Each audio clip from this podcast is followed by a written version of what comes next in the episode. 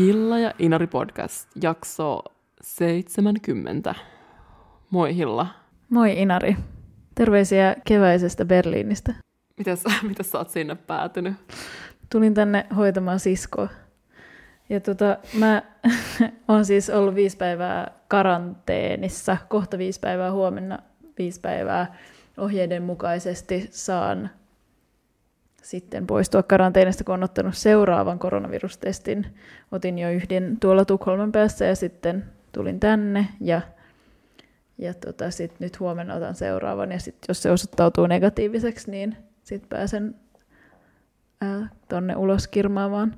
Mutta kun mä oon viettänyt aika paljon aikaa tällä sisällä ja jotenkin valve-aikaa ja uni-aika menee tavallaan vähän niin kuin sekaisin, niin mä oon nähnyt tosi hämmentäviä unia. Viime yönä mä näin sellaista unta, jossa mä niin kuin odotin jonkinlaista vauvaa tai olin raskaana ja sitten se sikiö kuulsi mun vatsanahan läpi sellaisena vähän sinertävänä niin kuin lohikäärmeen ihmisen ja rotan sekoituksena. Ja sitten siinä unessa yksi meidän ystävä, moi Elias, jotenkin kiintyi siihen mun tota, mun siihen sikiön, vaikka Elias ei niin ollut se baby father tai baby daddy, ja siitä daddystä ei oikein ollut niin tietoa, että kuka se oli. Ja se, se oli vaan niin ilmestynyt tavallaan se, se otus sinne mun vatsaan. Ja sitten Elias, niin kuin, ää, meidän ystävä, kiintyi siihen, siihen otukseen, joka oli siellä mun vatsassa. Ja mullahan on siis ihan kauhean vauvakuume, että viisi vauvaa pitäisi saada. Eikö heitetty läpi? Heitetty läppää sun Eliaksen vauvasta. Niin, Ollaanko me heitetty läppää mun ja Eliaksen vauvasta? Joo, joo, siitä, että et hätätilanteessa sun ja Eliaksen pitäisi hommaa lapsia. Koska mä muistan kyllä sanoneen, että Sales olisi ihan joskus ihan vajaa vuosi sitten, että se olisi ihan niin kuin hyvä geenikombo ehkä. Mutta joo, toi kuulostaa jotenkin tavallaan just se niin posthumanistinen vauva joltain semmoisen niin uuden jotenkin symbolilta, etenkin kun se vielä vähän tulee niinku kuultaa vatsan läpi. Mutta kun mä kuuntelen tota, niin mä en myöskään niin voi olla miettimättä sitä niin kuin vauva-uutisten määrää, mitä mun niin kuin sosiaalisessa mediassa on sille näkynyt viime aikoina. Se on jotenkin ihan siis sillä, että se on tuntuu, että se on niin kuin, mä näen mielessäni semmoisen käyrän, joka on niin kuin siis kiihtynyt samaa tahtia kuin jotkut koronatapaukset kuluvana keväänä. Tai silleen, että eka tuli niin kuin yksi, meni vähän aikaa, nyt silleen niin kuin joka päivä on kolme ihmiset, joku on raskaan, joku on saanut vauvan. Ja mietit, onko mm. se kuin silleen, onko koronan ja näiden niin kuin vauvojen välillä korrelaatio, vai onko se nyt vaan tämä, niin kuin, että 30 lähestyy. Mä siis... itse asiassa eilen mietin, että se on jotenkin käsittämätöntä, että kun me aloitettiin tämä podcast, mä olin 22 ja nyt mä täytän niin kuin kuukauden päästä 27. Itse tuntuu jotenkin hurjalta, että myös mietin sitä apua, että mä kyllä enää niin halua olla missään vastuussa mistään, mitä mä oon sanonut joskus 2016. Mutta joo, tämä meni vähän sivuraiteille. Joo, apua ei, ei. Mutta mä, mä koen, että mä en ohkaa. Ja ne jaksot ehkä häviää johonkin bittiavaruuteen jossain vaiheessa. Kun googlaa korona vauvabuumi, niin tulee Ylen uutinen viime heinäkuulta. Tuliko, toiko korona vauvabuumin Seinäjoella hämmästellään, kun joulukuussa kaupunkiin syntyy kymmeniä vauvoja enemmän kuin normaalisti. Ja mä oon kyllä ainakin havaitsemassa tällaisen vauvabuumin ja mua niin vähän ärsyttää se, että vaikka mä itsekin niin haluaisin skidei, mutta mä en ole todellakaan sellaisessa elämäntilanteessa, että mä, niitä olisi mahdollista hankkia, ellei mä jotenkin yksin lähde tähän hommaan. Ja sitä mä en ehkä kuitenkaan aio. Niin, niin, niin tavallaan vähän harmittaa, koska mä oon ihan varma, että nämä poikkeu- poikkeusolot sille ehkä jopa muutamalla vuodella aikastaa sitä, että jengi haluaa skideitä tai yrittää saada skidei. Niin kuin, et, et, mä, mä uskon, että muuten, jos ei elämä olisi tällä tavalla hidastunut, niin sit tuskin, tuskin niin kuin 28-31-vuotiaat olisi vielä niin kuin halunnut lapsia, vaan että ne ekat oltaisiin ehkä haluttu joskus niin kuin 33-5-vuotiaina, mikä on aina ollut mun, tai okei, okay, joskus mä sanoin, että mä haluan eka lapsen 27-vuotiaana, mutta sitten kun mä täytin 27, niin mä totesin, että, että nyt olikin tarve mennä elämässä niin sanotusti uusliberalistisesta näkökulmasta taaksepäin. Mistä päästäänkin päivän ensimmäiseen aiheeseen, joka liittyy uusliberalismiin, tai en tiedä liittyykö. mä, mä katsoin viime lauantaina Darrassa ollessani äh, Grammys-gaalan, ja nyt tämä tuntuu jotenkin vanhentuneelta tämä aihe, mutta mä puhun siitä silti, koska musta se, niin okei, okay, ähm, siis se mikä siinä oli tosi mielenkiintoista, mä olisi huvittanut katsoa tai jonkun kanssa, oli niin kuin ne poikkeusolot ja tietysti jotenkin se, että, että ne vaikutti sellaisilta niin kuin, ki, vähän sellaisilta kiusallisilta, jopa sellaisilta suku, pi, suvun pika, pi, pihajuhlilta. Se oli, niin kuin, se oli hämmentävää, miten sille tilaisuudelle, eli sille gaalalle poikkeusoloissa ei ollut vielä muodostunut sellaista niin kuin, sosiaalista koodistoa ja että ne oli vähän sille ulalla siitä, että mikä, mikä tilanne tämä nyt on, onko tämä virallinen gaala, onko tämä tämmöinen joku meidän niin kuin, tavallaan, kun ne on vähän niin kuin frendei keskenään kuitenkin, noi superstarat jo, jossain määrin, niin, niin sit se, se, oli, se oli sellainen ihme niin kuin, jonkinlainen ga, niin kuin, gaala, siinä vallitsi sellainen anomia siinä gaalassa, gaalojen anomi, anomia, että ne ei niinku oikein tiennyt, että miten siellä pitäisi toimia. ja sille, koska toi oli niinku tavallaan eka tuommoinen iso gaala, joka järjestettiin. Ja se oli, se oli niinku vähän kiusallinen, mutta ne showt oli ihan hauskoja ja siinä oli ihan se, mikä siinä oli kiintosaa ja hyvää, oli se, että ne esiintyi tavallaan toisilleen ja sitten niitä artisteja kuvattiin katsomassa niitä esiintymisiä. Mutta mitä mä mietin tätä sarjaa kattoessa oli vaan se, että kenties popmusiikki on aina ollut noin päälle liimattua, mutta jotenkin erityisesti nyt, kun se on niin vaan iso, iso, iso business, ja vaikka mä kuinka niin kuin, rakastan Harry Stylesia, niin, niin siis mä en voi olla ajattelematta sitä, miten päälle liimatulta se sen, mä en nyt tiedä saako näin edes sanoa, mutta miten päälle liimatulta se sen queer-identiteetti vaikuttaa. Tai tyyli. Mä en edes tiedä, onko se identiteetti, mutta se, kun silloin tavallaan, sehän on tunnettu tästä Voguen kannesta, jossa sillä oli hame päällä, ja se edustaa kaikenlaisia niin kuin, maskuliinisuuden normeja rikkovia, ihania jotenkin se niinku rikkoo, se käyttää sen tavallaan sitä ö, sosiaalista pääomaa ja sellaista niinku pop-valtaa tosi tavallaan ihanilla tavoilla, olemalla vähän semmoinen quirky, mutta sitten aina kun siitä näkee, ja queer, ja, mutta aina kun sitä näkee jossain niinku, paparazzikuvissa, niin silloin useimmiten päällä sellaiset Naikin verkkahousut ja jotkut niin kuin, joku huppari ja tavallaan, että se, se on yhdenlainen tyyli, ihan hauska tyyli. Mutta mä en usko, että jos vaikka David Bowista näki jotain, niin okei okay, mä en nyt vertaa Harry Stylesia ja David Bowia, niin, niin mutta niitä on verrattu mediassa, että tavallaan, ja siinä niin kuin paljastuu se niin kuin tämän ajan ja uusi, se, miten, miten hirveetä mitä hirveyksiä jotenkin uuskapitalismi on tehnyt populaarikulttuurille, koska siis siis, siis se koko tyyli näytti vaan sellaiselta päälle, näyttää mun mielestä vaan sellaiselta niin päälle liimatulta ja epämukavalta. Ja niin kuin ne kaikki puuhkat, mitä silloin, jotka niin kuin, ähm, Gucciin pääsuunnittelija, joka varmaan, mä en tiedä toimiko se sen äh, stylistina, siis Alessandro Michele, ei välttämättä, mutta mutta, Ei ainakin, mut, mut, siis ne tekee kuitenkin yhteistyötä ja mm. Harry on niin Gucciin jonkinlainen face ja niin siinä kaikki vaatteet on aina Guccia ja sitten se, se on niin kuin sanonut, että Alessandro Michele on, se on jonkinlainen niin tyyli-ikoni, mutta ei, ei, ole, ei varmaan toimi stylistina, mutta kuitenkin silleen, että et, et siitä esiintymisestäkin näki, että sit kun se oli, sillä oli siis semmoinen koko nahkapuku, joka sopi sille kyllä tosi hyvin, ja se oli niinku ihana. Mutta sitten sillä oli semmoinen puuhka kaulassa, ja sekin oli tosi hieno asu mun mielestä ihan hyvä. Mutta heti kun se oli saanut revittyä sen puuhkan pois kaulasta, niin se tuntui paljon vapautuneemmalta se, se esitys.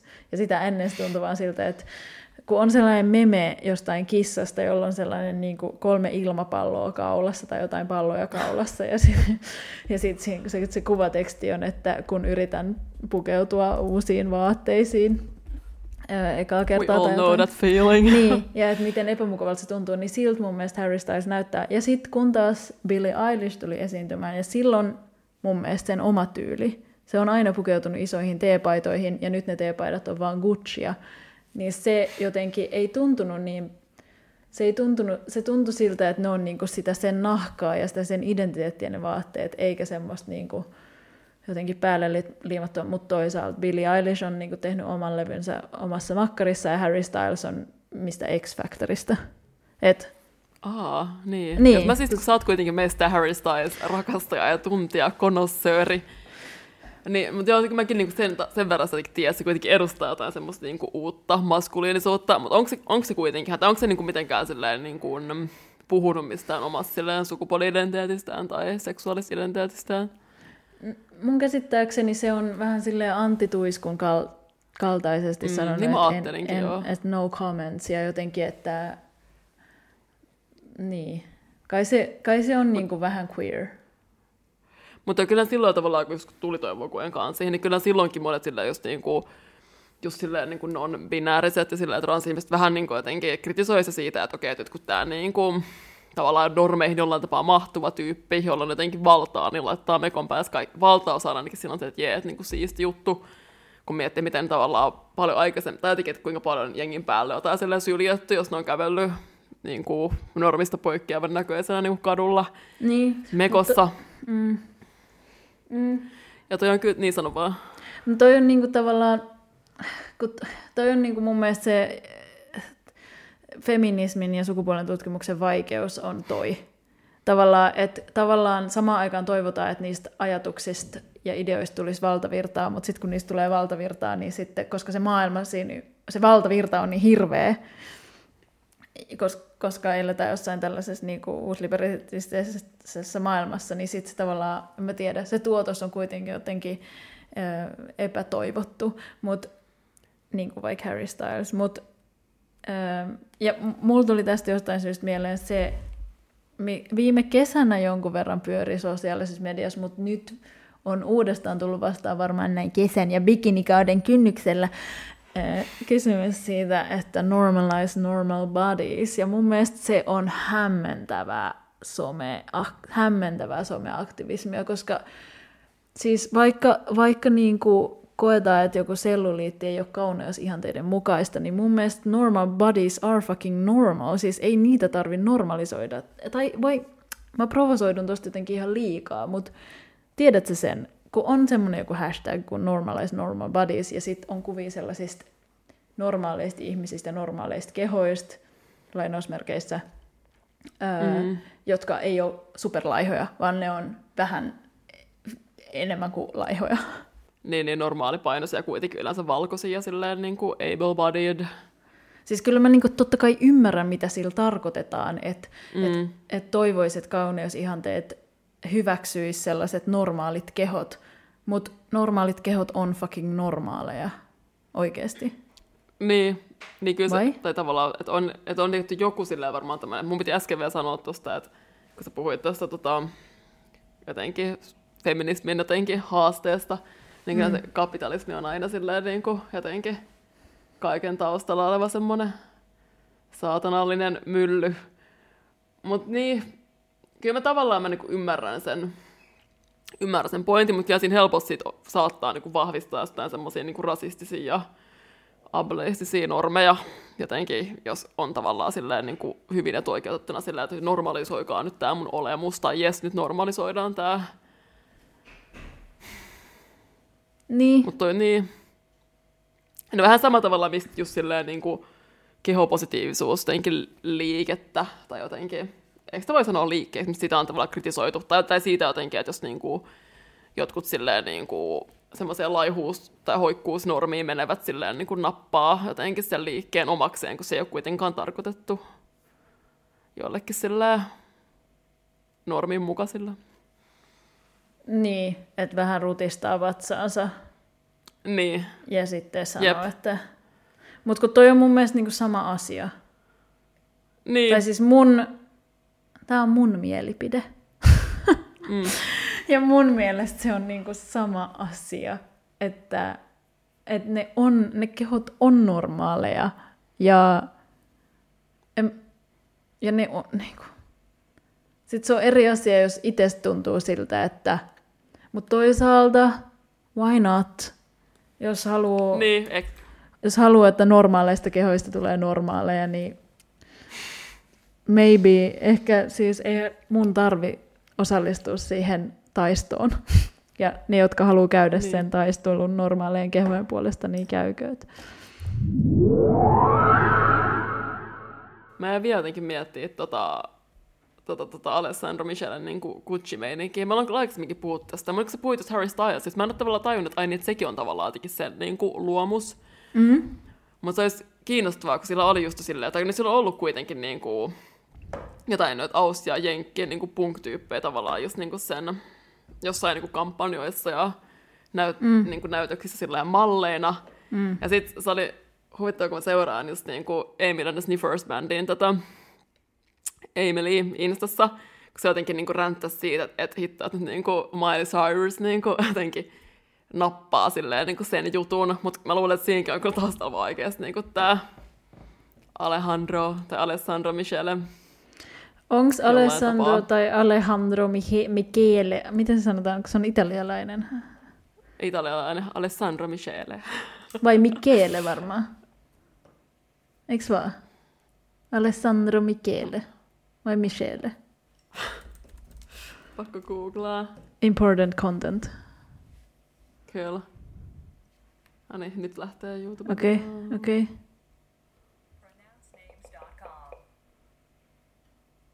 Huh? Michele, joo, kyllä. Michele. Ja mä muistan Joo. äh, noista Elena Ferranten siitä Napolisarjasta. Mm. Siinä oli tuolla henkisiä sukunimi. Anyway, kuuntelin ekan niistä kirjoista e, e, e, ihanaa Erja Manton lukemana jostain äänikirjasovelluksesta. Siinä Michele oli ehkä yksi niistä sukunimistä. Anyway, joo, siis onks, mä tekeekö Miley Cyrus, onko sillä joku yhteistyökumppanuus sen Gucciin kanssa? Siis nyt kun mä menin tämän Michelen Instaan, niin täällä on siis kuva myöskin Mileysta jotenkin tässä sen niin kuin nykyisessä luukissa.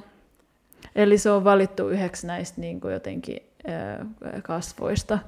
Joo, Gucci Joo. oli yksi niistä ensimmäisistä merkeistä, jotka viime vuoden aikana ilmoitti, että, että se ei suunnittele ikään kuin enää vaatteitaan kenelle, millekään sukupuolelle, vaikka mun käsittääkseni mm, niissä näytöksissäkään ei ehkä enää ole edes mie- vaan mm, niin kuin miehiä tai naisia, vaan että ne saattaa olla sekaisin. Nyt mä saatan olla väärässä. Ja sitten niin, no toi on tietysti jonkinlainen tuohon bisnekseen liittyvä moduli, että tarvitaan tuollaisia niin Hollywood-nimiä. Jostain se raha on varmaan sitten niin kuin nyhjättävä. Joo, mutta se on kiinnostavaa, että jos vaikka joku silleen niin kuin, joku semmoinen niin kuin queerys tai sitten joku tommoinen niin alakulttuuriestiikka tavallaan, että sit se jotenkin, siitä tuleekin jotenkin semmoinen kapitalistinen väline. Mutta sitten Niin. toisaalta, että hyvä, että, että tulee jotain semmoisia niin kuin, että tosi isoihinkin jotenkin, tai isoille alustoille tämmöisiä uudenlaisia jotenkin representaatioita, että onhan sekin nyt silleen hyvä juttu tietty. Niin, mutta nythän palaamme taas tähän samaan keskusteluun tästä feminismin ongelmasta, mm. Joka on se, että, mm. että tavallaan niiden ideologiat... Niin, niin, ongelma on kapitalismi, kun toivotaan, että, mm. että niistä ajatuksista tulisi niin kuin valtavirtaa, että, että tavallaan erilaisuudesta tulisi valtavirtaa, mutta sitten kun se valtavirran konteksti on se kapitalismin konteksti, Mm. ö, joka ei ikinä ole tasa-arvoinen, ikinä, Mm. Niin sit siinä tulee sen, semmoinen, voisiko sitä kutsua jonkinlaiseksi äh, kognitiiviseksi dissonanssiksi jopa?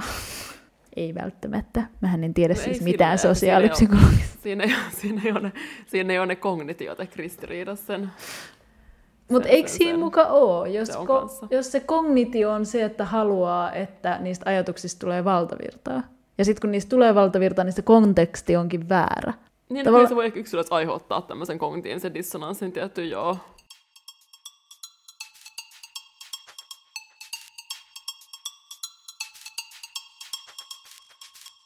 Nyt kun sä sanoit tuosta, että, että jos tuntuu, että on nyt vähän vanhaa kauraa jotenkin, tai Harry Styles, Mm. ja sen esiintyminen, niin voisin niin kuin jatkaa tällä jotenkin niin kuin vanhojen asioiden teemalla, joka olkoon siis vaikka tämän jakson tämmöinen niin kuin johtotähti. Mulla on, mulla on siis tähän tota, footnote Niin. tähän. Mun mielestä podcastit on sitä varten, että ne on niinku, nehän on sitä jälkiviisautta. Öö, että niissä ihan totta, joo. jauhet, että se niinku on poistunut mediasta, tai sen pitäisi ainakin se jälkiviisaus ja se puhe niinku, vi, viime viikkojen tapahtumista, sen pitää poistua kaikista muista mediavälineistä ja siirtyä ainoastaan podcasteihin, koska se on kaikista hauskin ja paras muoto sille. Okei, jatka vaan. Ja kuitenkin jengi kuuntelee näitä vielä sillä joskus niin kuin vuosien päästä, mikä onkin sitten se kuumottava ajatus. Mutta mä viittaan siis tähän niin kuin Laura Freemanin kulttuurikoktail-kolumniin, joka herätti tämmöisen pienen somemyrskyn. Ja nyt mä oon vähän silleen niin kuin jotenkin ärsyttää puhua tästä aiheesta, mutta kuitenkin mä luin tämän ihan niin kuin kiinnostuneena. Tai myös huomaa tämän, niin kuin, että on tämmöinen niin kuin, jotenkin kaikenlaisia juoruja niin kuin rakastava ihminen, niin jotenkin luin ihan innoissani jotenkin niin kuin niitä Laura Freemanin storyja sillä, että "Ah, mitä nyt on, niin kuin, kuka nyt on kommentoinut, tai huomaa, että miten niin kuin, tyhjäksi elämä tässä onkaan niin kuin, käynyt tässä pandemia-maailmassa.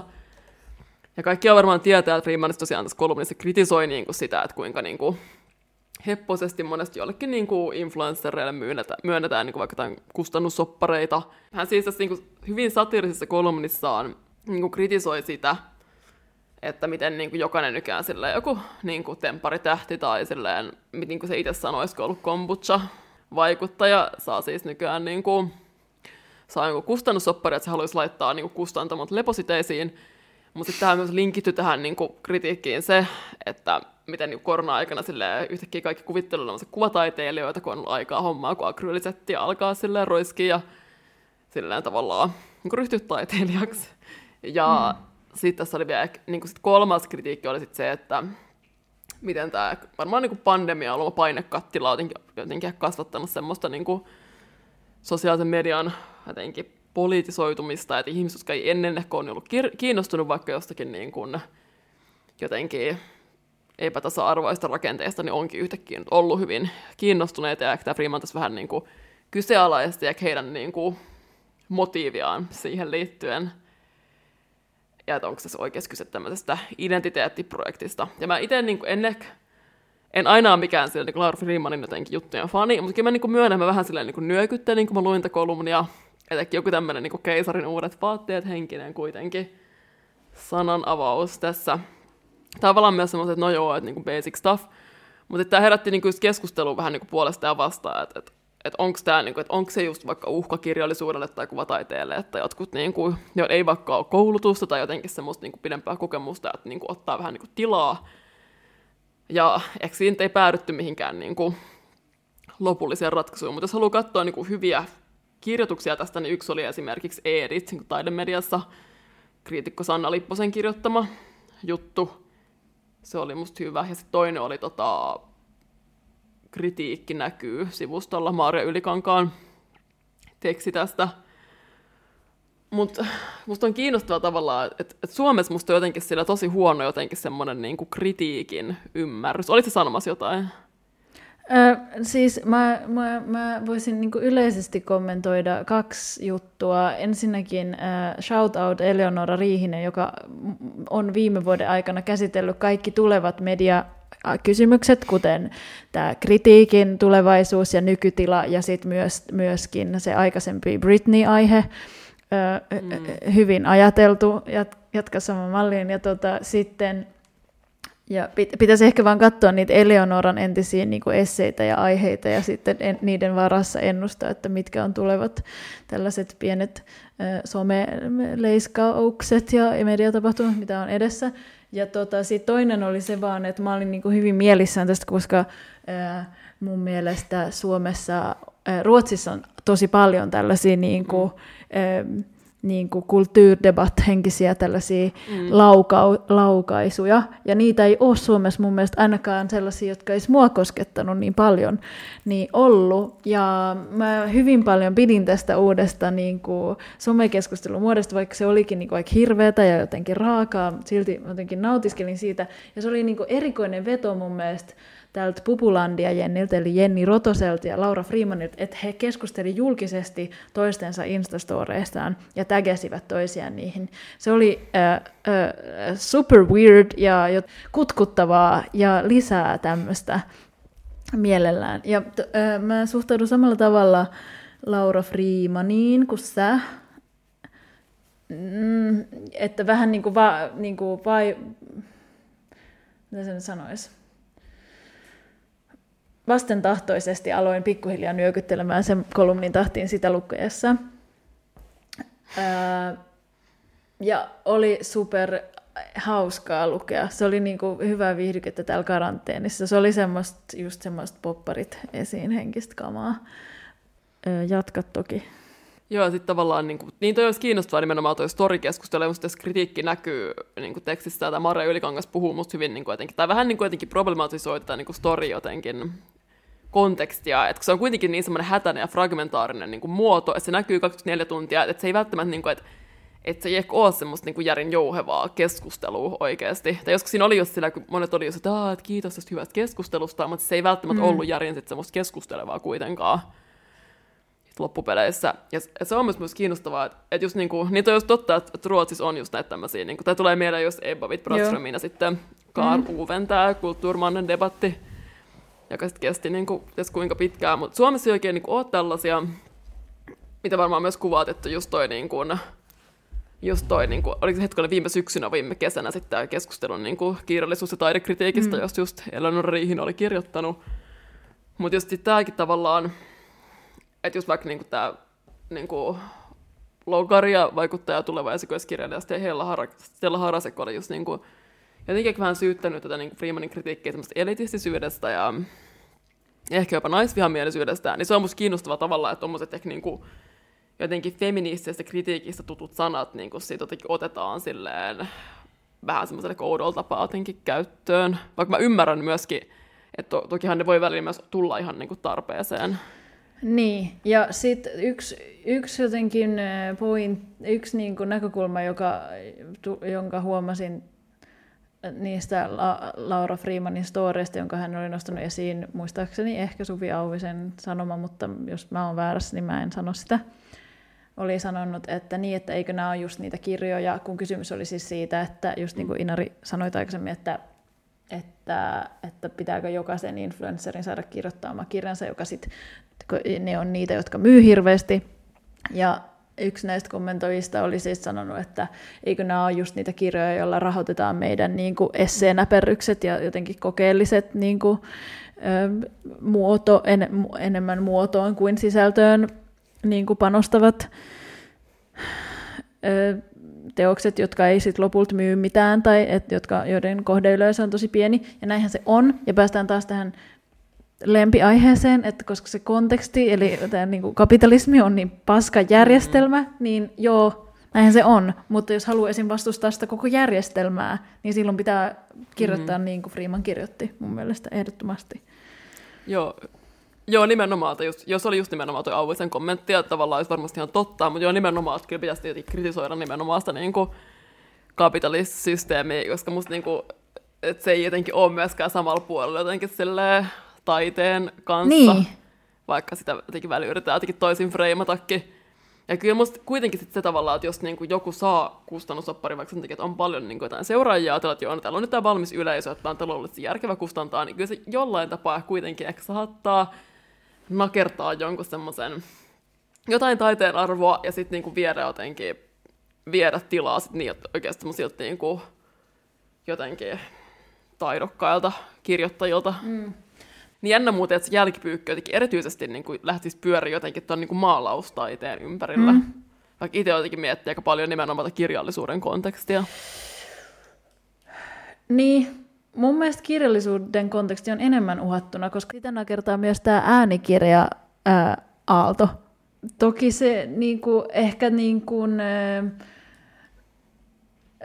jos kirjaa kirjoittaa, niin pitää osata jotain, mutta jos maalaa, niin kuin, tai siis sille, että se, niin kuin, siinä on sellaisia lainalaisuuksia, joita pitää osata noudattaa, jotta se on ainakin toistaiseksi, jotta se teos hyväksytään niin kuin edes kauppan hyllylle. Ja no on kyllä tietty varmaan kuvataite- kuvataiteessakin samanlaisia oh, Joo, kyllä maalaustaiteessakin. Mutta tuntuu, että, että se on, niinku, on niitä on ehkä helpompi ohittaa, kun sitä sisältöä ei, tar, ei tarvi niinku sellaisen, sellaisen niinku, ei tarvi lukea, vaikka toki kuvataidetta, tai samalla tavalla lukea ainakaan.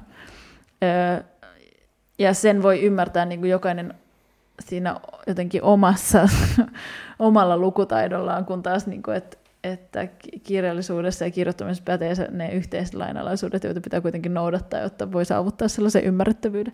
Anyway, niin sen takia ehkä, ehkä siinä, se, sen takia se maalaustaide nousi esiin, että sitä, mm. se on niin kuin jotenkin enemmän uhattuna. Mutta mä oon kyllä eri mieltä siitä. Ja tämä keskustelu siis yhdistyy mun mielestä siihen niin kuin, jotenkin äänikirja vs. kirjakirjakeskusteluun ja siihen, että uhkaako äänikirja paperikirjan muotoa, jotenkin sen niin kuin painetun sanan muotoa. Mun mielestä itse asiassa ei välttämättä uhkaa. Ei. Ja musta siitä on kyllä hyvin, olisiko ollut Kiiltomadon sivuilla aika hyvä keskustella vaan nimenomaan tosta, että, että se ei kyllä mm. uhkaa. Ja toisaalta se voi kyllä lisää myös joidenkin teosta vaikka saavutettavuutta. Jep.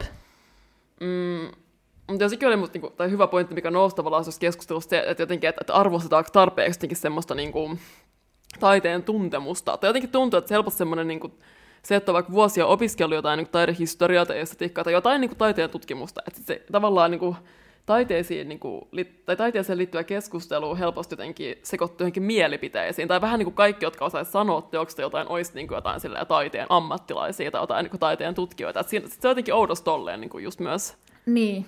uhattuna. Ja sitten mä mietin, jos miettii sitä kritiikin todellisuutta, niin et voisikohan se liittyä siihen, että että tämä on nyt äh, heillä sosiologi heittää ihan helvetin hatusta asioita, mutta kun nykyään tämä on tämmöinen Alex ja Sigge-analyysi, Ruotsin suosituin podcast, ne tekee tämmöisiä analyysejä niiden podcastissa, ää, kun nykyään vaan tykätään kaikesta, ja, suo, ja mekin suositellaan, harvemmin kritisoidaan, vaikka sitten tavallaan kuitenkin identiteetin muodostuminen mun mielestä usein perustuu siihen, että mä en tykkää tästä, että se tavallaan muodostetaan oikeastaan niin negaation kautta silleen, että, että jotenkin tai niin, ainakin jotenkin, en mä tiedä, onko se pitääkö paikkaansa, mutta kuitenkin jossain mediaa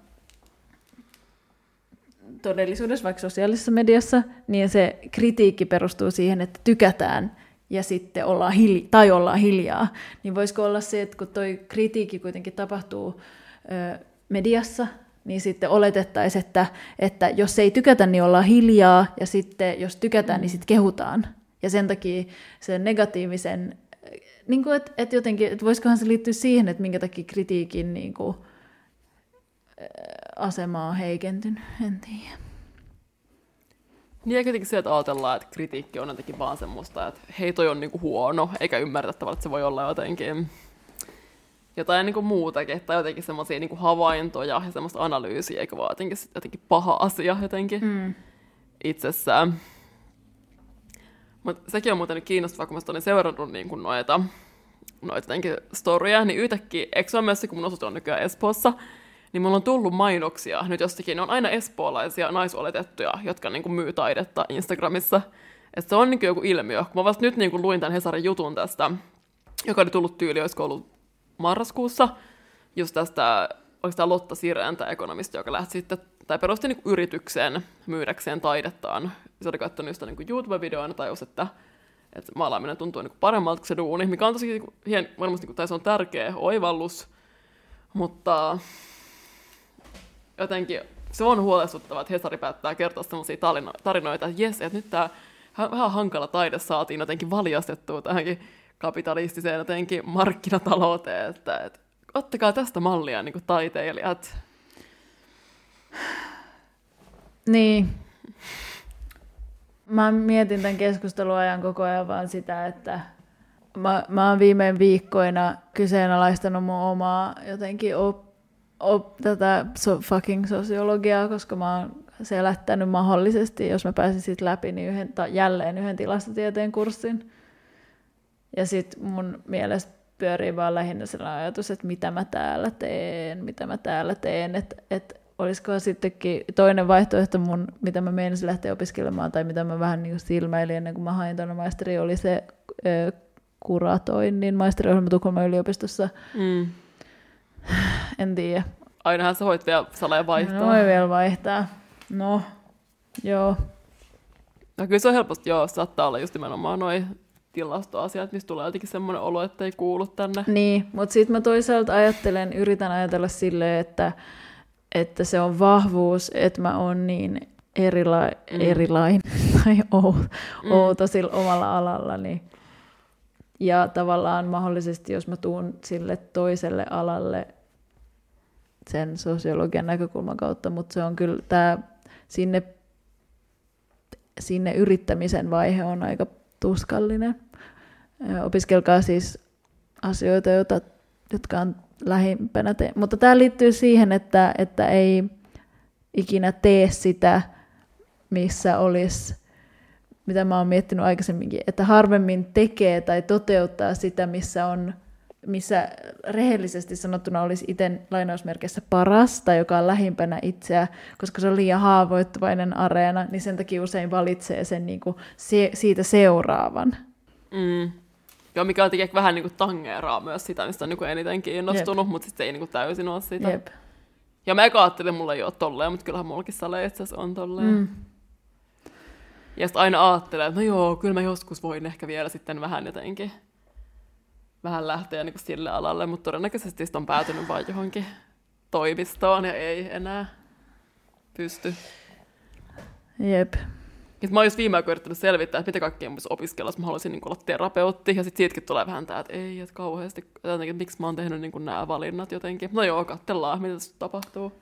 Niin, katsellaan, Elämässä. katsellaan. Mä suosittelen kyllä Sä sellaista... on niin maisterin tehtyä. Niin. Mä suosittelen kyllä sellaista niin kuin tota, sellaista, sellaista unelmien toteuttamista. Kyllä. Se on oikeasti vitu jees. niin, toisaalta Joo. ainakin turha, jos jotain tai no niin, turhaan niin pelosta ainakaan tehdä asioita, tai mieluummin halusta, että se nyt on ainakin semmoinen Niin, eli, eli ympyrä, ympyrä sulkeutuu, hei, kaikki, kaikki ekonomistit, jotka haaveilevat siitä maal, maala, maalarin urasta, niin ottakaa kuule akvarellit kouraa ja alkaa roiskia. Nimenomaan akvarellit, käy, se on ku, se. Niin. Ei. Kunhan ette käytä niitä tota, öö, kunhan, kunhan ette käytä niitä unelmia niin kapitalistisiin tarkoitusperiin, niin sit se on ihan jees. Antakaa palaa. Mm. Ja kunhan Hesari ei tartu siihen ja kirjoita. Oikeasti on paljon tärkeämpiäkin asioita, mistä voi kirjoittaa. Se on kyllä ihan totta. Ja tässä voisi vielä mennä sitten tähän niin kuin kritiikin, tai tämän Rimmanin satiirin, kol, satiirin kolmanteen osioon, eli tähän tota, somen aktivismiin, mutta jaksaakohan siihen mennä enää? Niin, siis me vähän tästä puhuttiin ennen rek-nappulan painamista, ja todet, tai mä ainakin totesin silleen, että niin, että tämä on niinku jotenkin vähän niinku hip, hip, hipsuttelee, osuu siihen, tai vähän niinku käsittelee, käsittelee niitä mun ajatuksia siitä, että miksi mä en kykene osallistumaan yhteenkään someaktivismikampanjaan ikinä, että miksi mutta ei kuitenkaan ihan ehkä ole se syy. Että mä vieläkin etin sitä syytä, että minkä takia se some-aktivismi tuntuu musta vaikealta. Niin. Tässä mä, mä mietin just myös, että toisaalta, että sille ei ehkä ole niin väliä, että onko joku silleen niin kuin identiteettityötä vai lähtisin jostain ns. Niin kuin oikeasta empatiasta. Että on se nyt tavallaan hyvä, että, että tärkeät asiat saa niin kuin näkyvyyttä ja monenlaista ihmistä, jo saattaa mm. olla vaikka valtaa, kiinnostuu niistä. Että mä ymmärrän myös, että sen identiteettityö toki, toki saattaa herättää vähän semmoista ärtymystä niin kuin itse kussakin. Niin, ja sitten varsinkin, koska tuossa toihan loppupeleissä on sit sitä, että jos se tehdään niinku kaupallisella alustalla, niinku jonkun some-influencerin profiilissa, mikä on kaupallinen alusta, niin sitten usein tällaisia jotain feministisiä ideologioita valjastetaan niinku, niinku, tai siis, että ne, ne, siis, koska kapitalismi ja feminismi on niinku toistensa, ei vastakohtia, mutta kuitenkin ne ei niinku kulje käsi kädessä niin sanotusti, niin silloin kun aktivismia tehdään jossain kaupallisessa, kaupa, jollain kaupallisella alustalla, niin siitä tulee se, se on ristiriitaista. Se on niin kuin se, että ostaa sen girl power paidan Hennesistä. Että ei se niin kuin, vai? No, mä en tavallaan tiedä, onko se tuossa kohtaa tavallaan, että vaikka se on niin kuin kaupallinen alusta, mutta jos tavallaan siinä ei ole mitään semmoisia niin kuin, kaupallisia intressejä tällä tapaa taustalla. Kyllä se kuitenkin siinä mielessä on semmoinen niin kuin, jollain tapaa semmoinen niin kuin, neutraali alusta tavallaan myöskin. No, ei se ole neutraali alusta, kun niin, ne, no, tienaa, ei se, ne, niin totta, niin. tienaa, ne tekee paljon mainoksia ja seuraavassa ne no sanoo joo, jotain. Tai tekee joo, joo, Atrian mainoksia ja seuraavaksi puhuu joidenkin niin kuin, niin puolesta, niin se, niin kuin, ei, se, ei se ole neutraalia. Joo, joo, totta. Joo, mä, mä, mä ajattelin enemmän kyllä tavallaan jotain semmoista niin kuin sinä minä, mutta niissä puhuit totta influenssereista. Joo, toi on ihan totta siis, joo kyllä. Joo, joo, siinä vai, jos se on tavallaan, niin. että se identiteetti työkin tähtää johonkin semmoiseen, johonkin va, niin kuin varallisuuden kasvattamiseen, niin onhan se niin kuin kyseenalaista toki, vaikka jotenkin ne tärkeät niin. ilmiöt saisikin niin kuin tilaa. Mutta joo, varmaan myös tärkeää niin muistaa, että on niin kuin monenlaisia tapoja tehdä vaikka aktivismia tai just niin kuin voi käydä miekkareissa, kun niitä taas on, voi tehdä tutkimusta, joka jotenkin lisää tietoa tai tekee näkyväksi jotain semmoisia jotain mm. Haitallisia rakenteita. Mutta sitten samaan aikaan, saman aikaan mä just eilen paasasin mun siskopoikaystävälle siitä, että miten helppo on kritisoida niitä, jotka tekee mm. ja jotka uskaltaa ylipäätään tehdä. On paljon helpompaa istua varjoissa ja sanoa, että miksi sä noin teet, mm. ö, kuin te, ylipäätään tehdä jotain, vaikka, ne, niin kuin vaikka se tavallaan systeemi onkin mätä, niin silti yrittää toimia siinä systeemissä, niin sitä on paljon helpompi kritisoida sitä toimintaa siinä systeemissä, joka on mätä, kuin sitä, että ei tee mitään. Mutta sitten se ei tee mitään on aika niin kuin flegu-vaihtoehto niin sanotusti tulevaisuuden kannalta. Mm, sepä. Mistä muuten puhuitte? Me puhuttiin sellaisesta, ää, me puhuttiin, tai mä puhuin, muut kuuntelin, sellaisesta tota, ruotsalaisesta muotilehdestä kuin Nuda Paper. Ja tota, Ruotsissa on ollut semmoinen kulttuuridebatti nepotismista, mikä on ihan kiinnostava aihe sinänsä. Ruotsissa on paljon voimakkaampaa mun mielestä kuin Suomessa siis, eli että kulttuurieliitin lapset perustaa taidelehtiä, jotka päätyy yllättäen maan suurimman päivälehden kulttuurisivuille joka kerta, kun niillä tulee jotain uutta. Ja sitten siihen liittyen mä olin silleen, että no, mun kämpis sanoi mun mielestä oivallisesti silleen, että kukapa ei haluaisi lapselleen parasta – Mm. Ja mä niin kuin samaistuin tuohon. Siis vaikea olisi, niin, kuin, niin, mä olisin varmaan ihan hullu nepotisti äiti, jos mulla olisi sellaista kulttuurista kapitaalia. Ja sitten toinen, mitä mä mietin, oli se, että on niin helppo kritisoida, jos uskaltaa ylipäätään tehdä jotain. Et paljon, helpom, Joo, paljon helpompaa on vaan olla tekemät yhtään mitään ja kritisoida varjoista, kuin tehdä jotain ja yrittää tehdä se niin kuin tämän paskan systeemin äm, tässä systeemissä, joka on huono.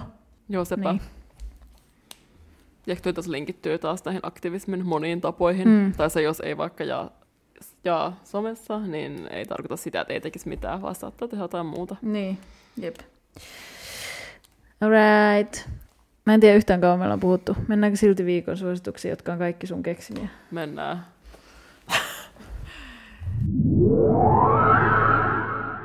ja siis viikon suositukset. Tosiaan tällä viikolla kaikki suositukset taitaakin olla mun keksimiä. The floor is siinä. yours. Kiitos, kiitos. Suorastaan niin alkaa jännittää. Siis mä oon nyt kattonut niin kuin, tosi paljon siis sarjoja viime aikoina. Mä en ennen on, en ole niin kuin, kattonut sarjaa. Mulle, tai mulle, siis mä sain tietokoneen vasta 2017, ja en ole, tai mä ajatellut, että mä en niin pysty oikein keskittyä silleen sarjoihin. Enkä mä varmaan nyt myöskään olisi kattonut niin paljon sarjoja, jos mä en niin kuin viettäisi niin paljon aikaa tuommoisen jotenkin sarjakonossöörin kanssa. Mutta ensinnäkin mä oon kattonut siis kaksi tosi hyvää reaalityöä, ja varsinkin tämä eka näistä on siis sille oikeasti musta niinku parhaat reaalityöt, mitä mä oon nähnyt.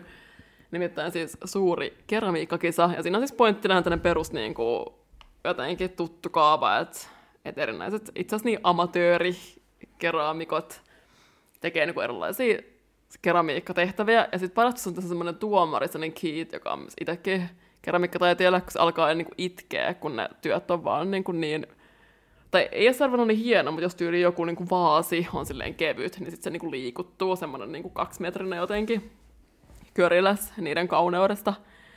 Ja sitten siinä on aika ihania myöskin ne kilpailijat, ja niillä on niin superhyvä yhteishenki, ne auttaa toisiaan, niin sillä se jännitys, ehtiikö ne saada nämä valmiiksi, hajoako noi tuotteet, se on niin silleen, tai noi esineet, teokset, niin se on super niin kuin, kiinnostavaa. Ja Yle Areenassa siis kuten myös tämä toinen reality, eli siis Unelma Lapista. Pakko sekkaa, että onko tämä vielä täällä. Onhan tämä nyt varmaan. Ja tämä on varmaan, tämä on varmaan yleensä siis ihan niin kuin oma tuotanto. Ja tämäkin varmaan kolahti siksi, kun itsekin, tai itselläkin on varmaan aina joku Unelma Lapista. Mutta tässä siis niin kuin seurataan silleen kolme eri niin kuin, tavallaan, no, tavallaan perhettä, jotka vaikka yhden perheen muodostaakin mies oletettu ja koira, mutta kuitenkin perhettä, jotka sillä syystä tai toisesta niin kuin muuttaa Lappiin. Ja sitten mitä se niin kuin herättää. Kaksi näistä tavallaan muuttaa silleen Helsingistä ja sitten taas noin yksi pariskunta muuttaa Ausseissa saakka. Ja sitten kyllä mä niin itkin, kun mä katsoin, että tuossa oli sillä aikaa koskettavia kohtaloita ja kauniita Lapin maisemia, nyt kun ei itse Lappiin pääse. Ja sitten Toisena suosituksena sarjat jatkuu, siis Generation-sarja HBOlla. Ja tämä on siis sieltä sinne haettu vähän samaa kuin siinä We Are Who We Are-sarjassa, joka oli musta niin kuin, todella hyvä. Ja tämä ei ole siis todellakaan niin, kuin, niin hyvä. Tämä on tämmöinen niin kuin, vähän varauksellinen suositus. Just Imageen arvostelussa oli kirjoitettu, että tämä on pikkasen liian semmoinen niin ylikirjoitettu, tai että tässä on jotain vähän semmoisia niin kuin, vähän vain juttuja, jotka on vähän vain niin kuin liikaa. Mutta kuitenkin silleen niin kuin tosi hyviä näyttelijöitä, jotenkin ihana päähenkilö. Jotenkin niin nuorilla on kuitenkin semmoinen tosi jotenkin kiva meininki. Ja semmoisia jotenkin samastuttavia juttuja. Jotenkin silleen kuitenkin hyvin tehty sarja. Ja silleen, että tekee mieli katsoa ne kaikki jaksot silleen heti. Ja kolmas suositus. Tämäkin on varmaan tämmöinen, että kaikki niin kuin muut on tiennyt tämän jo silleen niin kuin vuosia, paitsi minä. Mä kuulin tämän suosituksen meidän ystävät Adeleelta. Kiitos siitä. Eli siis NTS, eli NTS-radio, joka on siis tämmöinen niin kuin, ilmeisesti kuitenkin niin kuin vaan verkossa oleva jenkki-radiokanava, mutta se on kuitenkin silleen, niin kuin lähetyksiä niin kuin ympäri maailman ja myöskin niin kuin tallenteita. Tämä on, niin kuin, tämä on siis appi ja tämä on siis niin käyttöliittymältään sillä super miellyttävä ja sillä esteettisesti miellyttävä. On helppo löytää tavallaan, jos löytää vaikka hyvän, silleen, hyvän tekijän tai DJn tai hostin, niin on helppo löytää silleen muitakin sen tekemiä ohjaimia, tai sitten voi hakea sille genren mukaan. Ja itsellänikin tuntuu, että on ollut pitkään sille jotenkin semmoinen musiikin ilo kateissa. Varmaan kun ei pääse myöskään keikoille. Jotenkin ei vaan tee mieli niin kuin oikein etsiä mitään uutta musaa, toisaalta kyllästyttää kaikki vanha, niin sitten tuolta on löytänyt kaikkia silleen jotenkin hyviä ohjelmia. Se on ollut kyllä, jees, tämmöisiä. Kiitos Inari tästä suosituslitaniasta. Se oli oikein, oikein Hengäst... miellyttävä. Hengästyttää suorastaan. Jep. Ö, eipä sii. Tuota, oikein mukavaa, ö, toivottavasti kevättä aavistavan iltapäivän jatkoa. Kiitos, että kuuntelette, kiitos, että kommentoitte. Mä vähän mietin sellaista, että vähän mm. huvittaisi mm. tehdä semmoinen niin kuin vastauspodi, mutta me ei ikinä saada mitään kysymyksiä, niin, niin tota, mutta ehkä, että saataisiko me nytte, siis koska mun mielestä olisi hauskaa, mä oon kuunnellut tosiaan edelleen tämän Red Scare, jota mä siis, josta mä tykkään tosi paljon, vaikka ne on ihan hirveitä nihilistejä ja vaikka mitä ja vaikka kuinka epäkorrekteja, niin, niin ää, niillä on ollut sellaisia love line, esimerkiksi sellaisia jaksoja, että ne on kysynyt, ano, niin kuin siis kuulijat lähettää anonyymisti kysymyksiä, niin tota, jos kaikki kaverit, jotka kuuntelette, kaikki meidän kaverit, jotka kuuntelee tämän meidän podcastiin, niin haluaa lähettää meille kysymyksiä ja haluat vastaan, niin, niin mun mielestä se voisi olla aika hauskaa jossain vaiheessa tätä vuotta. Mä ajattelin, että jos me sanotaan tämä nyt, niin sitten ehkä joskus vuoden päästä meillä on sen verran kysymyksiä varastossa, että me voidaan vastata, että niistä riittää yhdeksi jaksoksi. Eikö se olisi aika hauskaa? Joo, mä oon miettinyt nimittäin, joo, ja mä oon miettinyt tismalleen siis samaa, mm. Great Minds. Mm. Ja just tavallaan tota, että, että ei kuitenkaan tulisi mitään kysymyksiä, mutta ehkä jos laittaa tän niin kuin jotenkin, laittaa nyt tämän pallon jotenkin liikkeelle, niin ehkä sitten... Kysymyksi, kysymyksiä voi laittaa Instagramissa, at Hilla ja Inari, tai Gmaililla hilla ja inari at gmail.com. Yhteen hilla ja inari at gmail.com. Ja siis ihan mitä vaan, mutta ka- kaikista hauskimpia olisi tietty äh, kaikki äh, suhteisiin liittyvät kysymykset, tai niistä on hauskin kuunnella niitä vastauksia ainakin mun mielestä. Ja mm, äh, mä en tiedä, onko meillä minkäänlaista asiantuntemusta aiheesta, mutta ei tarvikaan olla, koska me ollaan... Ai mä olin just sanomassa, että siinähän me ollaan just nimenomaan ammattilaisia. Niin. Suhteiden saralla. Jep, yhtä paljon kuin kaikki nämä, jotka maalaa näitä tauluja ja niin edespäin. Kyllä, raha, raha vielä puuttuu. Niin, jep. Okei, okay, hei, kiitos tästä jälleen Inari. Kiitos Inari. Kiitos Hilla. Kuullaan taas. Kuullaan taas. Kuullaan. Moi. Moikka.